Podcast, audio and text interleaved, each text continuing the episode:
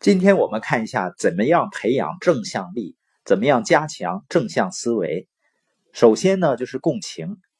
也就是和别人产生情感共鸣，先理解别人的感受。共情能力呢，它是摆脱批判者心态的一大杀手锏。比如说呢，你警告过孩子不要在沙发上蹦，他仍然在上面蹦蹦蹦，然后摔到地上，摔了一跤，哭了。这个时候，如果你严厉的教训他一通，并且明令禁止他以后再在沙发上蹦，虽然孩子可能会被你的斥责吓唬住，以后可能不敢蹦了，但他跟你的关系不会有任何改善。而如果你用共情来解决这个问题，先关心他的腿有没有磕破，同情理解他的痛苦，等疼痛消退以后呢，再跟他谈谈。从中应该吸取什么教训，和以后如何避免再犯类似的错误？你和孩子的亲子关系呢，会在这种模式下得到很大的提升。第二招呢是探索，就是只带着强烈的好奇心去看事物。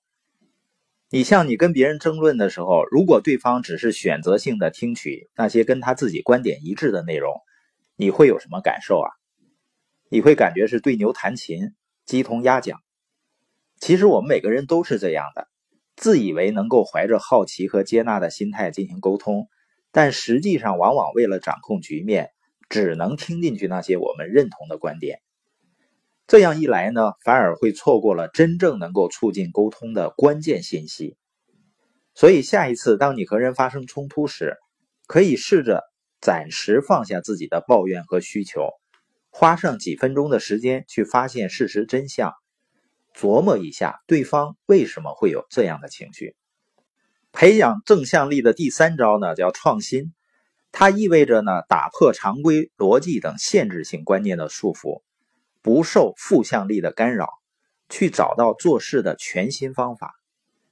通常我们琢磨出一个想法后，或者别人有一个新的想法，头脑中的负向力就会立刻跳出来指指点点，说这太不靠谱了，你疯了吧？根本是痴人说梦等等，创新呢也就没有办法进行了。而这个时候，你可以用一个句式“是的”，而且来增强正向思维。比如在团队讨论的时候，如果你的同事提出了一个建议，你要克服质疑和不屑的心态，先去欣赏这个主意，并且在它的基础上去激发更多的新主意。你可以试着这样说：“是的，你说的这个方法确实可以缓解我们的问题，而且我们可以研究一下另一个方法。这样一来呢，你不仅肯定了前面的想法，还能激发自己琢磨出更多的新主意。激发正向力的第四招呢，叫指引，也就是说，始终按照自己的价值观来做出选择。很多人之所以会出现中年危机。”是因为他们没有彻底弄清自己的人生究竟想要的是什么，怎么样才能让他们过得幸福而且有意义？如果没有自己的价值观来引导，人们会发现自己明明做了很多的事情，但最终呢，好像还是在原地踏步。有一个小方法能够解决这个问题：当你面对选择的时候，想象自己正处在生命的最后时刻，再回头看看。你面临的选择，那时候的你希望自己在这个节骨眼上怎么做？如果是一个团队走到了十字路口，可以想象一下未来的某个时间，在团队或公司将要不复存在的紧要关头，那时的你们会做出什么样的选择？这种方法之所以有效呢，是因为我们无论在生命的最后阶段，还是整个团队的生死存亡时刻。很多跟负向力相关的顾虑呢，都会打消，我们更容易做出正确的选择，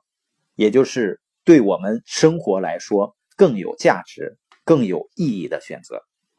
激发正向力的第五招呢是激活，也就是让你所有的思想和能量高度集中在行动本身，尤其是当出现负面情绪的时候，你开始关注目标去行动。行动呢，会让人更积极起来。